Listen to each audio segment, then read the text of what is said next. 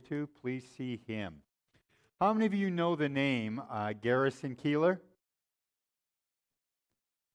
You're showing your age. Uh, he, of course, was the host of the Prairie Home Companion. And he tells about a man at Lake Wobegon who repented and got saved 12 times at the altar of a Lutheran church that never even did altar calls. He would just go forward and sob.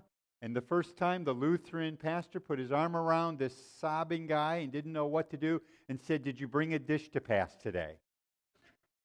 Uh, he'd come to the altar time after time, weeping buckets and buckets of tears, and come back the next Sunday and do the same thing.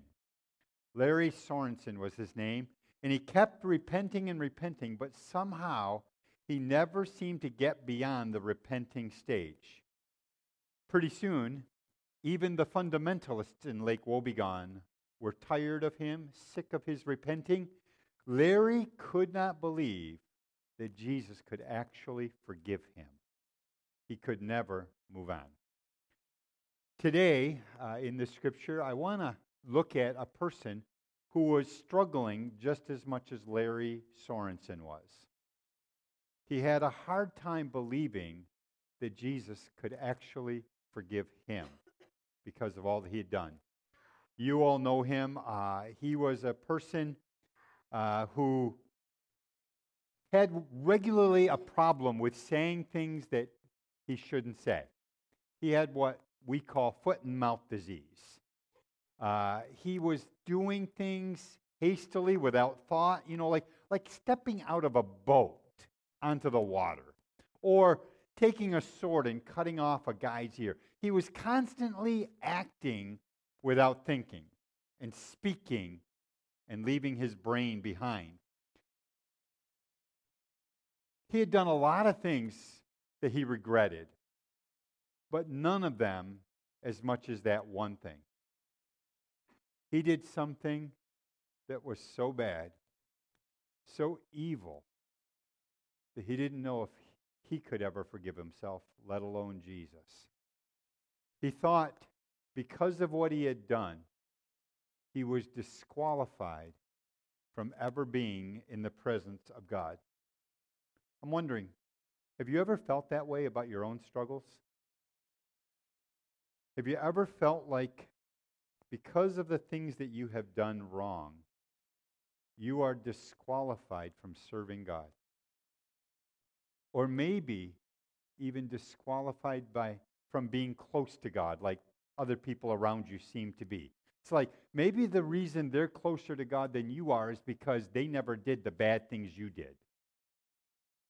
So that your bad stuff leaves you feeling unworthy and unqualified.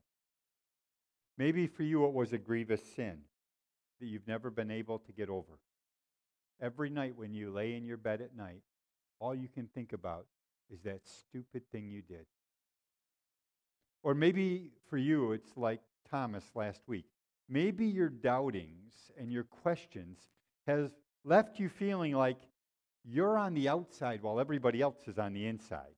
You know, you know what it's like when somebody you're in a group and they have an in joke and you don't get it because you're not in? Well, it's possible that even in our Christian faith, we can feel like there are some people who are in and some people who are not quite so in. Maybe they're even out. And maybe you feel that way today. Or maybe it wasn't your fault at all. Maybe you have just been a victim, a victim of your culture, or maybe a victim of other people's activities. And it doesn't matter how many times you shower, you constantly feel unclean and ashamed. You feel dirty inside. You never feel quite connected to God. And you wonder, did he see what happened to me and he's as disgusted with me as I am?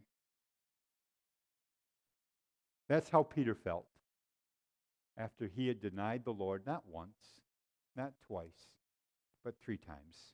If you have your Bibles, could you open up to John 21? We're not going to have a lot of scriptures today. In fact, when I walked in, Nicole said to me, All I got were your three verses. And I said, Yep, that's right. John 21. If you don't have a Bible, it's on the screens in front of you. You could follow along. Verse 1.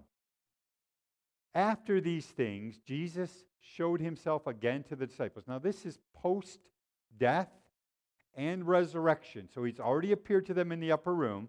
It says, After these things, Jesus showed himself again to the disciples at the Sea of Tiberias. And in this way, he showed himself. It's kind of weird wording, I think. I think you could have done it much smoother. Basically, saying, Jesus showed himself, and I'm going to now tell you how he showed himself.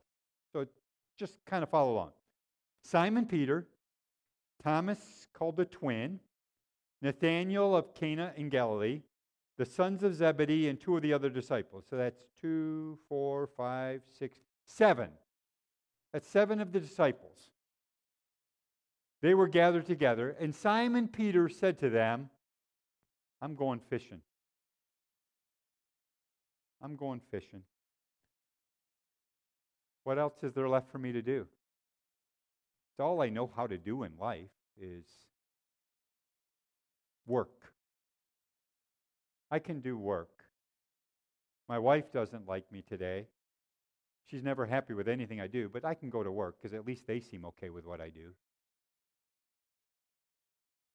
I don't think God cares all that much about me, so I guess I'll just go back fishing because honestly, I failed God so much, there's no way He could ever use me again. I'll just go back to fishing. He's struggling with questions about where do I go from here? Where do you go when you failed so badly you don't know if you can ever recover? When you've done something so evil that you don't know if there's any salvation for that. What do I do now? I blame myself over and over again. I don't know, but I suspect that Peter had a recording in his head. And every single night when he laid his head on his pillow, and probably honestly all throughout the day, he played that recording of his denials over and over again. Aren't you one of those disciples? No, no, I'm not. Wait a minute. Aren't you one of those disciples? I can tell by your dialect, by your accent. No, I told you I'm not. And then the coup de grace the guy's relative whose ear he cut off comes and says, Wait a minute. Didn't I see you in the garden? Didn't you cut off my cousin's ear? And the scripture says he swore. He swore at him and said no. And that recording played over and over and over again, chewing the mental cud, regurgitating. So much so that every time it came to mind, Peter felt sick to his stomach. He felt like throwing up. He couldn't forgive himself, honestly, because he wasn't so sure that God could even forgive him. It seemed like it was too much to ask of God, it was an impossibility. It reminds me of a story that I read uh, this week about a man who was trying to cross the street. You heard the story about the chicken who tried to cross the road? This was a man who tried to cross the road. And um, he got partway out in the street, and this car came around the curve and was aiming straight at him. So he hurried faster, trying to get across the street. And to his shock, the car swerved and was still going at him. So he stopped and tried to run back, and the car swerved lanes again and was going straight at him. Finally, in fear, he froze in the middle of the road. Didn't know what he'd do. Thought it was the end. The car's coming straight at him. At the last second, it hits its brake and swerves around him and stops. The window rolls down, and the driver looks at the man. The driver's a squirrel and says, It's not as easy as it looks, is it? I'll let you get it. But let me ask you hasn't that been your experience? That life hasn't been as easy as you thought it was going to be? You get how many of you got saved and thought everything would be just peaches and cream from now on? Everything would be a cruise ship that would be wonderful. Endless meals for free. You know, that's why everybody takes a cruise, it's for the food. And entertainment. And then we wake up the next morning, if you got that far, and you find out, no, life is not that easy. Maybe for you, like for me, maybe this isn't all of you, but I, I do think this is for somebody. I know it's for me. You have done enough stuff in your life that has been hard, that has been wrong, that like Peter, you wonder can you ever get beyond it? Can you ever be forgiven?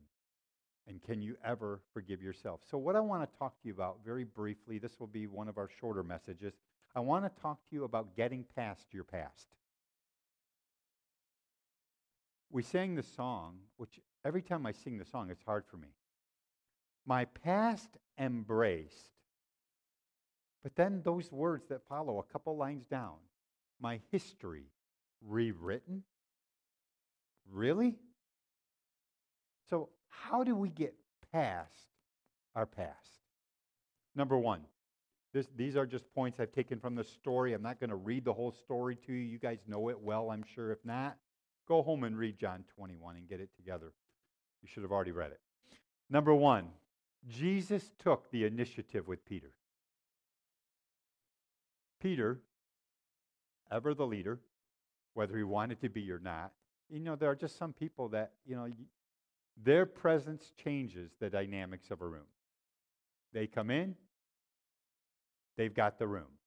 They go do something, people follow them. It's like they've got a Pied Piper kind of anointing. That was Peter. Peter wasn't trying to be the leader, Peter was just being Peter. But Peter says to his buddies who were still there, six others of them, says, I'm going fishing. They said, Well, if you're going fishing, we're going fishing because we're following you. He said, Don't follow me. I don't know what I'm doing. I'm one of the disqualified. They said, We don't care. We're following you anyway. So they go out, they're fishing, and the scripture says they fished all night and they caught nothing. Let me ask you, does that ring a bell for you? Is there, is, is there another Bible story that sounds even remotely similar? Like maybe back in Luke chapter 5 when the same thing happened? That was at the beginning of his ministry. This is at the end. Here they fished all night, they caught nothing. Jesus comes along and he sees them and he calls out to them and he says, Hey, Bill, did you catch anything? Now, Bill's a fisherman. What do you know about fishermen? They lie. You know, I caught a fish. I was out on Silver Lake and I caught a fish this big. You know. And I got pictures to prove it. He's a smart fisherman. But what fisherman wants to admit they've been skunked? Somebody comes along and says, How they biting? Oh, it's wonderful. I've been here all day long. I ain't caught nothing, but it's wonderful fishing. Nobody likes to admit they got skunked, but I think the disciples were wet, cold, tired. They'd been up all night fishing. And for whatever reason, I don't, I don't honestly get it, they admitted the truth. We got nothing. And Jesus says, Can I make a suggestion? Now, let me ask you have you ever been in the middle of a project?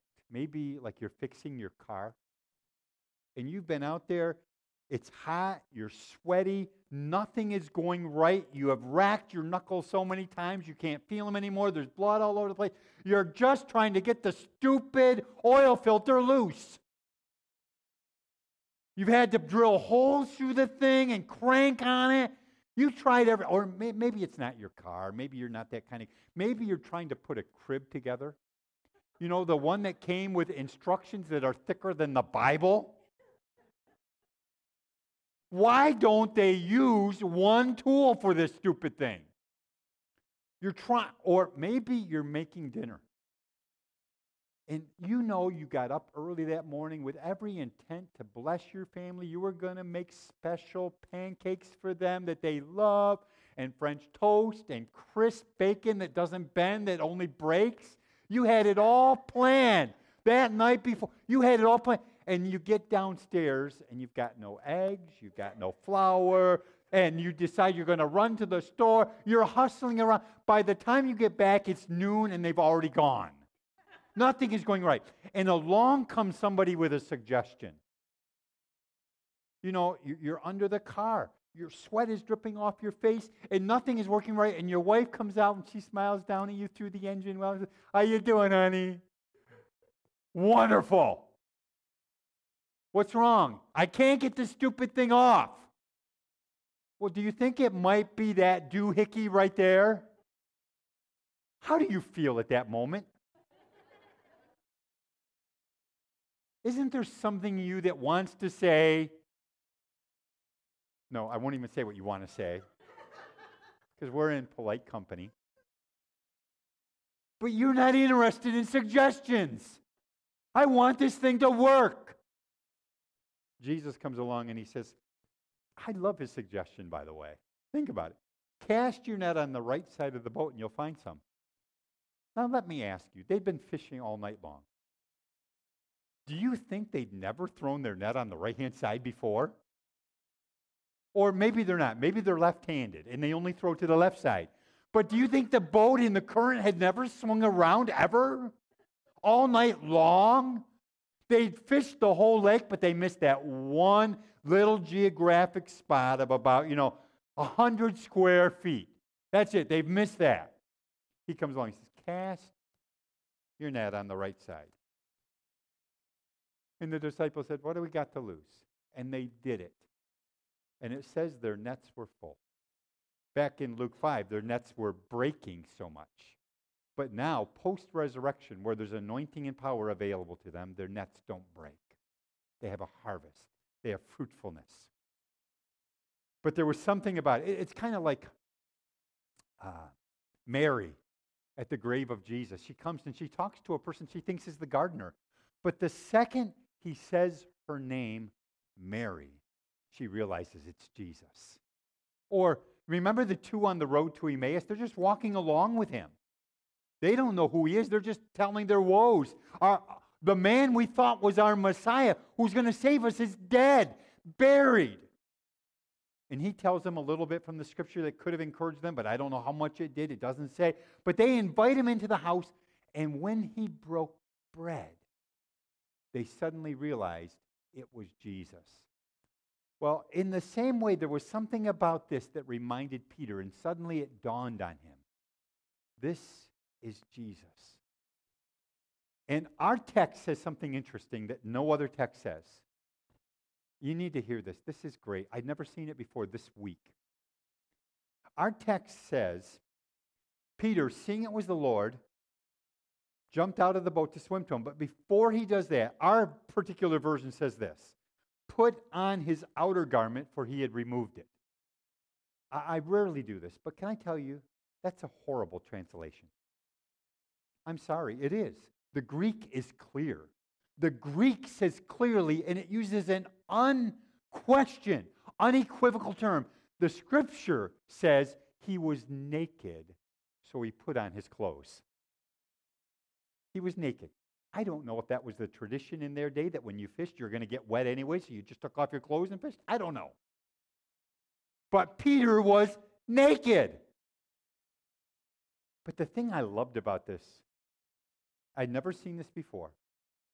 Never heard anybody talk on it that I can remember, anyways. My father in law would have gotten it, I'm sure. But the thing that struck me was that there was a time years before that when somebody else was naked back in the garden, and they hid from God. Peter was naked and he swam to God. I love that. That even when we're not appropriately attired, we're still going to go after God. When we don't have it all together, when things have happened that have left us feeling disqualified, the place for us to be is not hiding out on the boat. The place to be is running to Jesus. Run to Jesus. What I want you to catch is this this first point is Jesus was never withholding his presence from Peter. Peter, out of a sense of guilt and shame, even perhaps a sense of fear, was hiding, was hanging out, doing what he used to do. Go back to my old job. I thought I'd try ministry. And by the way, I've been there. After our first church, it was the hardest thing we had ever done in our life. And there came a point in time in which we were done at that church. And honestly, if it hadn't been for a couple of things, I would have just said, I'm done. I'm going back to plumbing and electrical. I can do that. I know how to do that. I know how to do that kind of stuff. I don't know how to do ministry, apparently. And Peter felt the same way, and he was hiding out. But it was Jesus who initiated this whole encounter and invited Peter and the other disciples to a BYO breakfast. He says, Bring your fish with you. Come on in. Let's have some breakfast together. And the truth is, he does it for Peter, but he also does it for us. I want you to hear the invitation today. Jesus is inviting you to a breakfast. The best breakfast you've ever had, it's a breakfast of his presence. He's saying, Come unto me, all you who labor and are heavy laden.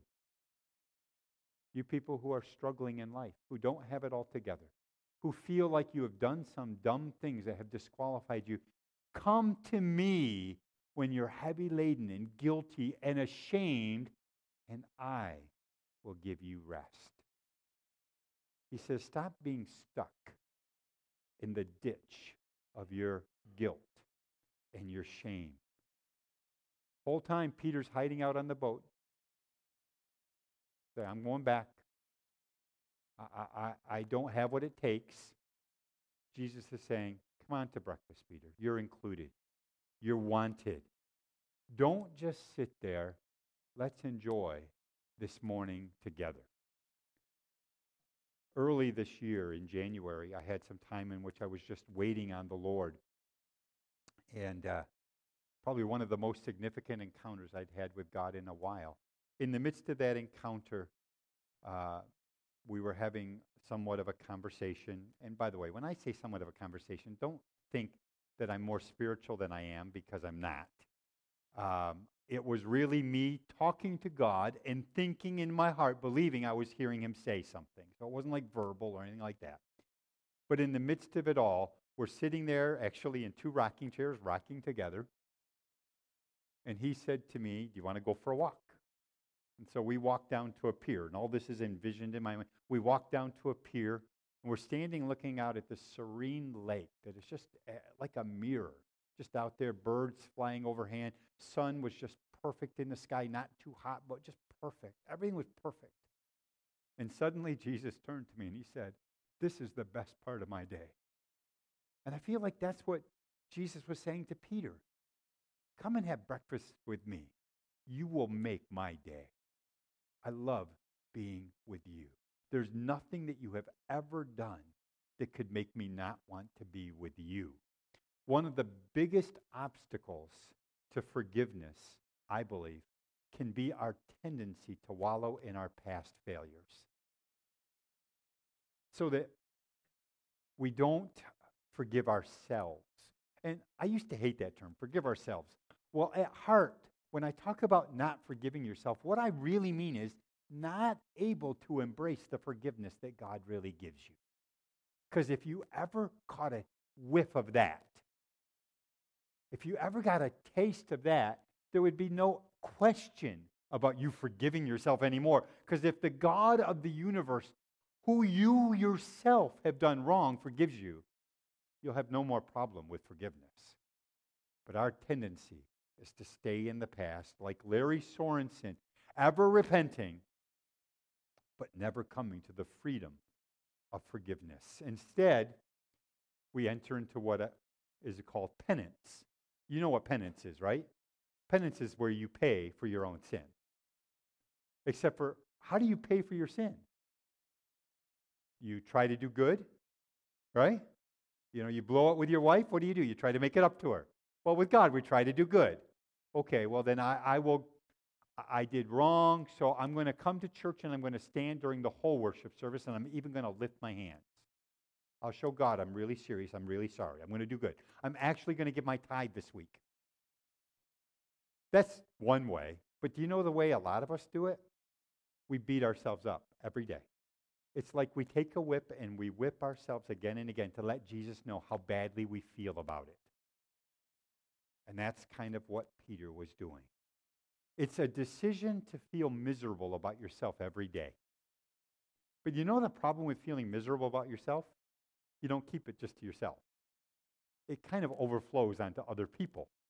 Because if you're miserable, you help make other people feel miserable. And that's exactly what was going on. Peter could have stayed on the boat, but he didn't. He jumped in the water and he swam to Jesus. Please hear me.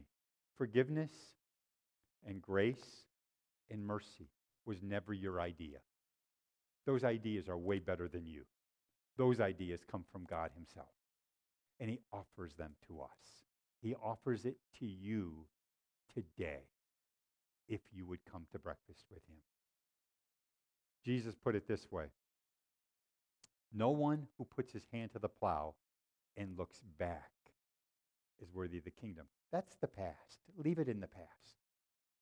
So, number one, Jesus took the initiative. Number two, it's about way more than breakfast, it's about more than forgiveness. Number two. After breakfast, Jesus singled Peter out and he asked him a question Simon, son of Jonah. Now, hear this question. Hear this question. Simon, son of Jonah, do you love me more than these? Who are the these? Okay, disciples? Anybody else? I'm sorry, what? Fish? Anyone else? Here's my take on it. You don't have to agree with me. I don't say this is the word of the Lord, but this is what I came to this week, actually. All of my life, I had believed it was the disciples.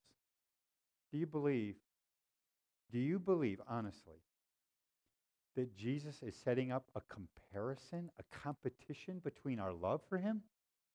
Does that sound like the heart of God? That he wants you to compare whether you love God more than they love God? I just had to come to the point. I read that again and again and again.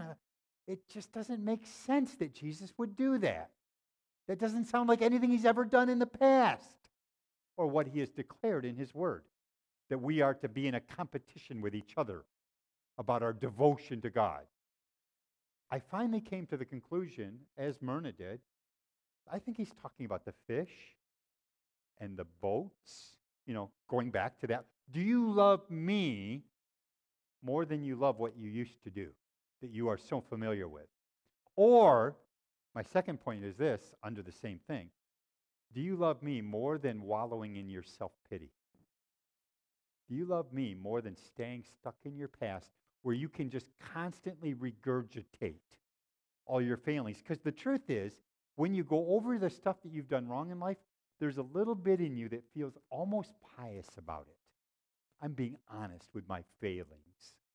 I'm being real. He says, Do you love me even more than that? Peter answers, Yes, Lord, you know that I love you. Jesus presses him again and asks the question again. And then he asks him the third time. And I won't take time to go into it, but the first two times that Jesus asks Peter, Do you love me? Jesus uses the word agape which is God's love. Peter responds with, Yes, I phileo you, which is brotherly love. Interestingly, Jesus' third question is, Peter, do you phileo me? It's almost like Jesus was saying, Peter, I'll meet you where you're at and take you from there. It's okay. If that's the best you can do right now, I'll take that and we will go on from there. And I'm going to help you get to the agape. But we don't have time to that. Three times, Jesus then gives him instructions. First, he says, by the way, I, am amazed at how many people think Jesus gave them the same answer, and he didn't. There's three different answers. Verse 15, he says, Feed my lambs. Verse 16, Tend my sheep.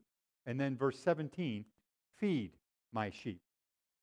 Now, this point is where we all come to the awareness that it's about more than just forgiveness because God has something for all of us to do. God has a mission for your life. You know that? God has a destiny for you that He wants you to fulfill. And until you embrace full forgiveness, you will never live out your destiny. You get stuck back pre-destiny. He wants you to walk it out today.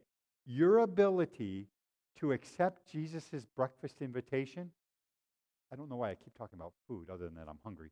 Your, I just, your willingness to embrace Jesus' invitation is about more than you.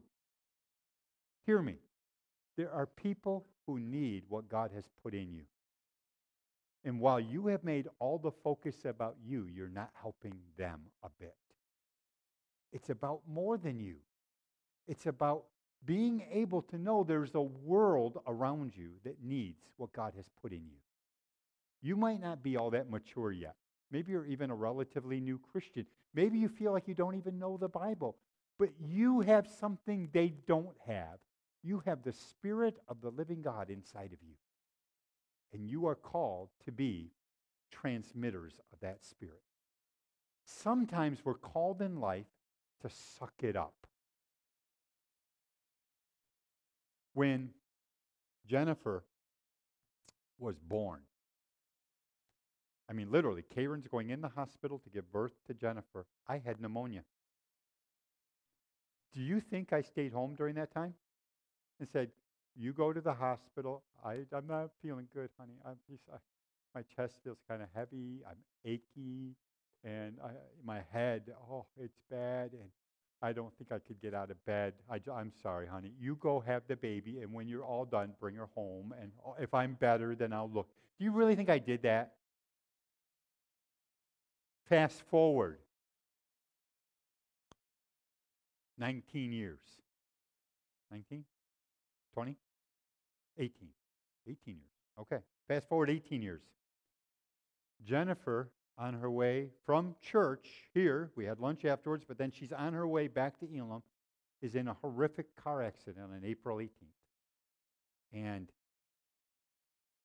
no? Oh. I just like my facts to be right. She had this accident in which her life was actually in jeopardy. They were at a point because of the drop in blood pressure of cutting her legs off to get her out of the car. Uh, it was it was a horrific situation. We get to the hospital. She's in ICU. She's intubated. It's just it's bad. I had pneumonia again, and I was not feeling great. But I can tell you this: there was nothing in this world that would have kept me from being there. We got there. I mean, we broke every speed limit you could. I don't care. I said, if the police are going to give me a ticket, they're going to have to catch me on the way to the hospital. There are times in life when, though we feel sick, even sick inside because of our life, there's times when we just need to suck it up and say, There's more at stake. Jesus, I need to more and more fully receive what you have for me, and I need to keep going. That doesn't mean we treat it lightly because there's too heavy a price paid for our sins. But it does mean we say, Jesus, your word says it. I'm going to receive it the best I can. And in the meantime, I'm going to keep going. I'm not going to just curl up in a little fetal position and hide. I'm going to keep going while I'm processing what it means to be more and more fully forgiven. I read recently, and I don't know if it was Karen sent it to me or who, um, somebody sent to me or I read, that the reason why our windshield is bigger than our rear view mirror is because we're not going that way. That's the past. We're moving forward. We're moving forward. Don't stay in the past of your failings, of your sin, of your own insecurity. Do you know, as I look around this room, there are people here who are amazing people in God, people who I respect immensely, but there's not one person in this room who doesn't have some insecurities. Do you know that? I'm serious. Do you know that? So you look at them and you think, Tom Weber? Tom's about as stable and secure. I mean, you at Tom knows everything. But I guarantee you this I've lived long enough. I'm not as old as some people, like Andy Mauer. I love this. I have learned this. Tom has insecurities. Tom has a past that could hold him back. I don't even have to know what it is. I know he does because we all do. But if you let your past define you, you will never come into any sense of peace or joy in your present, let alone any hope for your future. I'm not saying it's easy. I'm saying sometimes you have to suck it up and say, I'm going on. Jesus is telling Peter, and he's telling us, I've got a work for you to do. It's time to feed my lambs, to tend my sheep, to feed my sheep. And you need to get the focus off of yourself and onto others as well. Now, let God deal with your heart. I'm not in any way saying it's not real. Let God deal with your heart. Let forgiveness become like something that becomes like a wave over you. But as that process happens, keep walking forward. Keep your feet moving forward. There are many, many times when I'm out walking, and part of my philosophy is this if I get out far enough, I have to still come home. So I keep walking as far as I can because I know once I get there, I'm not going to call Karen and ask her to come and pick me up. So I got to walk home. And there are times when I'm walking home when I'm just, my feet are, you can tell you're tired when your feet start scuffing the sidewalks. I'm tired, but you got to keep going. And that's kind of what it is in this walk. You are not on the love boat, you're on a battleship. Keep going. Number three, finally, press the reject button. For Peter, this breakfast became the turning point of his life. It was time to stop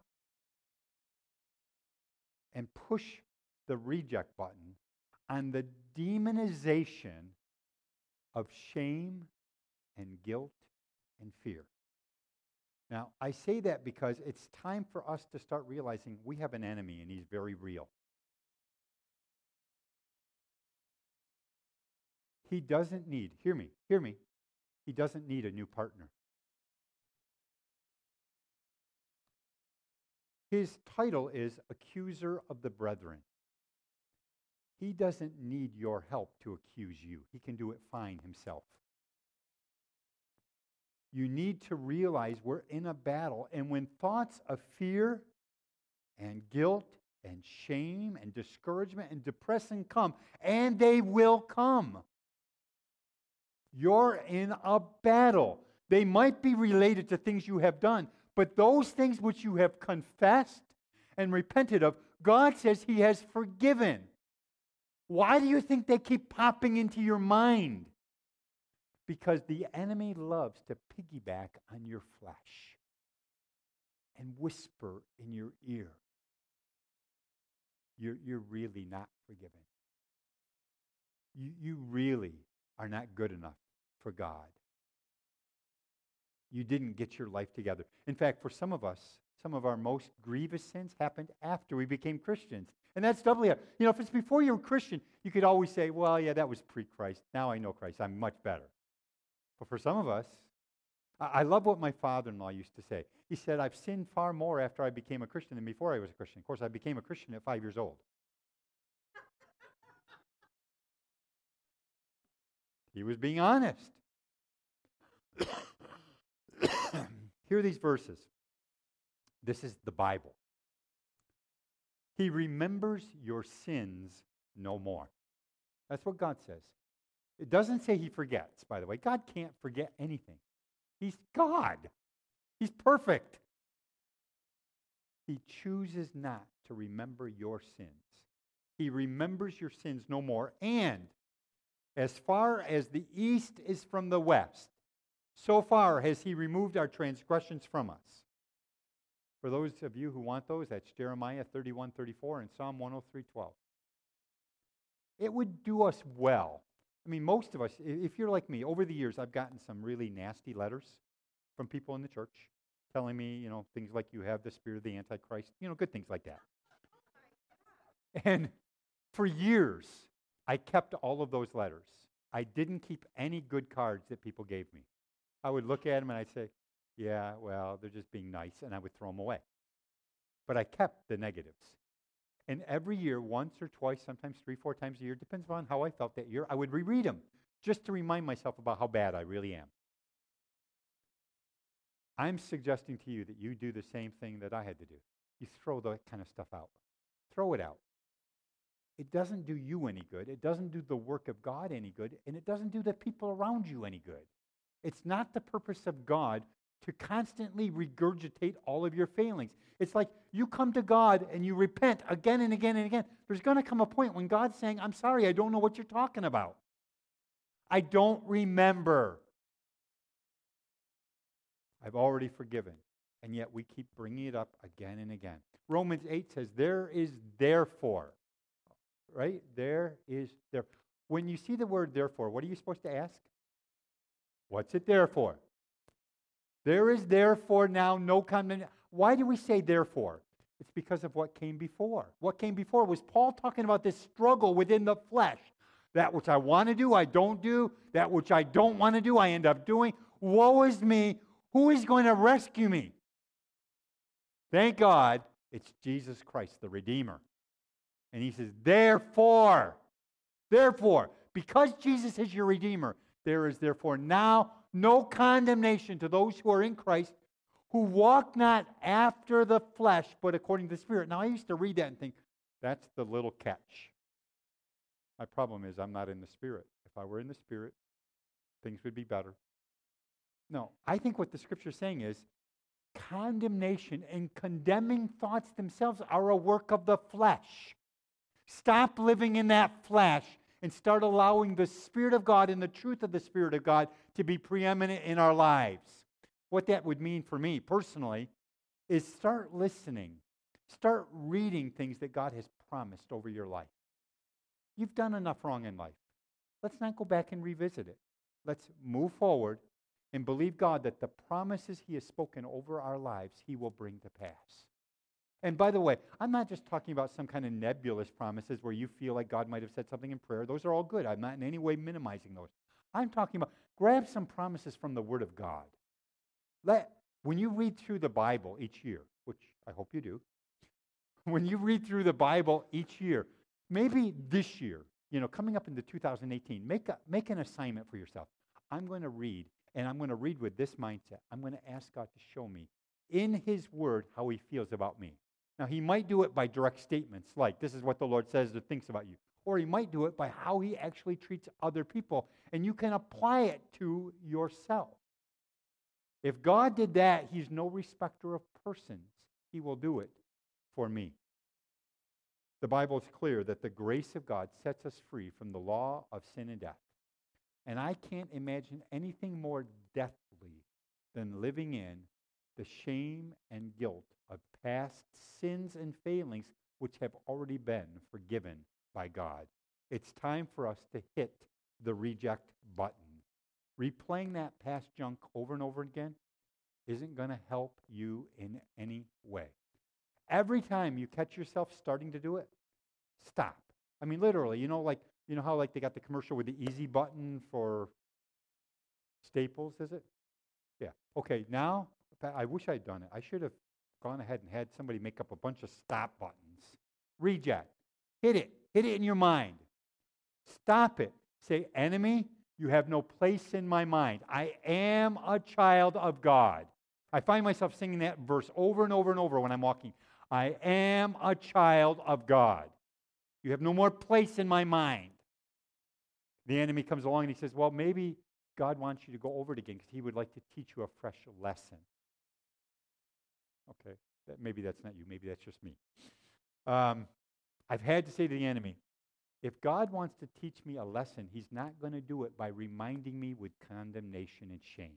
That's not God's spirit.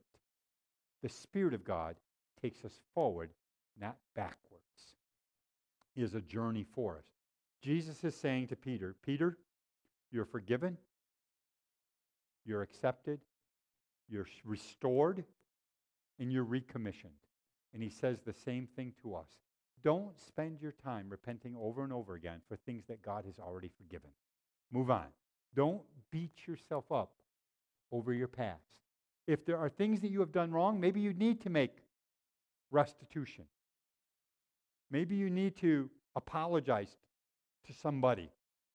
Maybe you need to just plain move on. Because some of the stuff that you've done are with people who aren't even around anymore. But you can move on. You can say, Father, I presented it to you. I've asked forgiveness. You've forgiven me. Now I want to walk out this great adventure with you. Now, the way I want to end is this. Let, let me ask you, I don't usually do this, but for, for how many here would this message be applicable for your life? Can I just see your hands for a second? Anybody? Okay. All right. I knew it wouldn't be everybody, but for some. I want to end today for you specifically, and then I'll just pray when I'm done. Uh, a song that I really enjoy. Uh, do we have that ready, Nicole? We're going to play this song. I want you just to listen to the words as she sings them.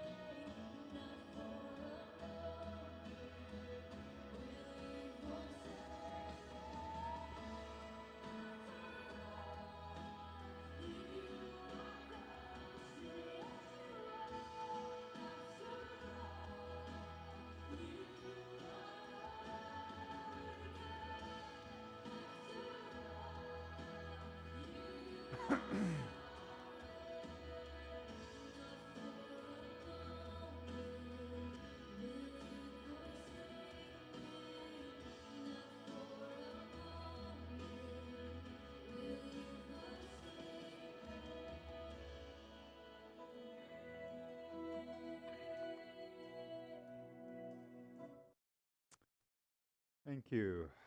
I don't know if you could catch the words. It says, You were reaching through the storm, walking on the water, even when I could not see in the middle of it all, when I thought you were a thousand miles away, not for a moment did you forsake me. Would you stand with me?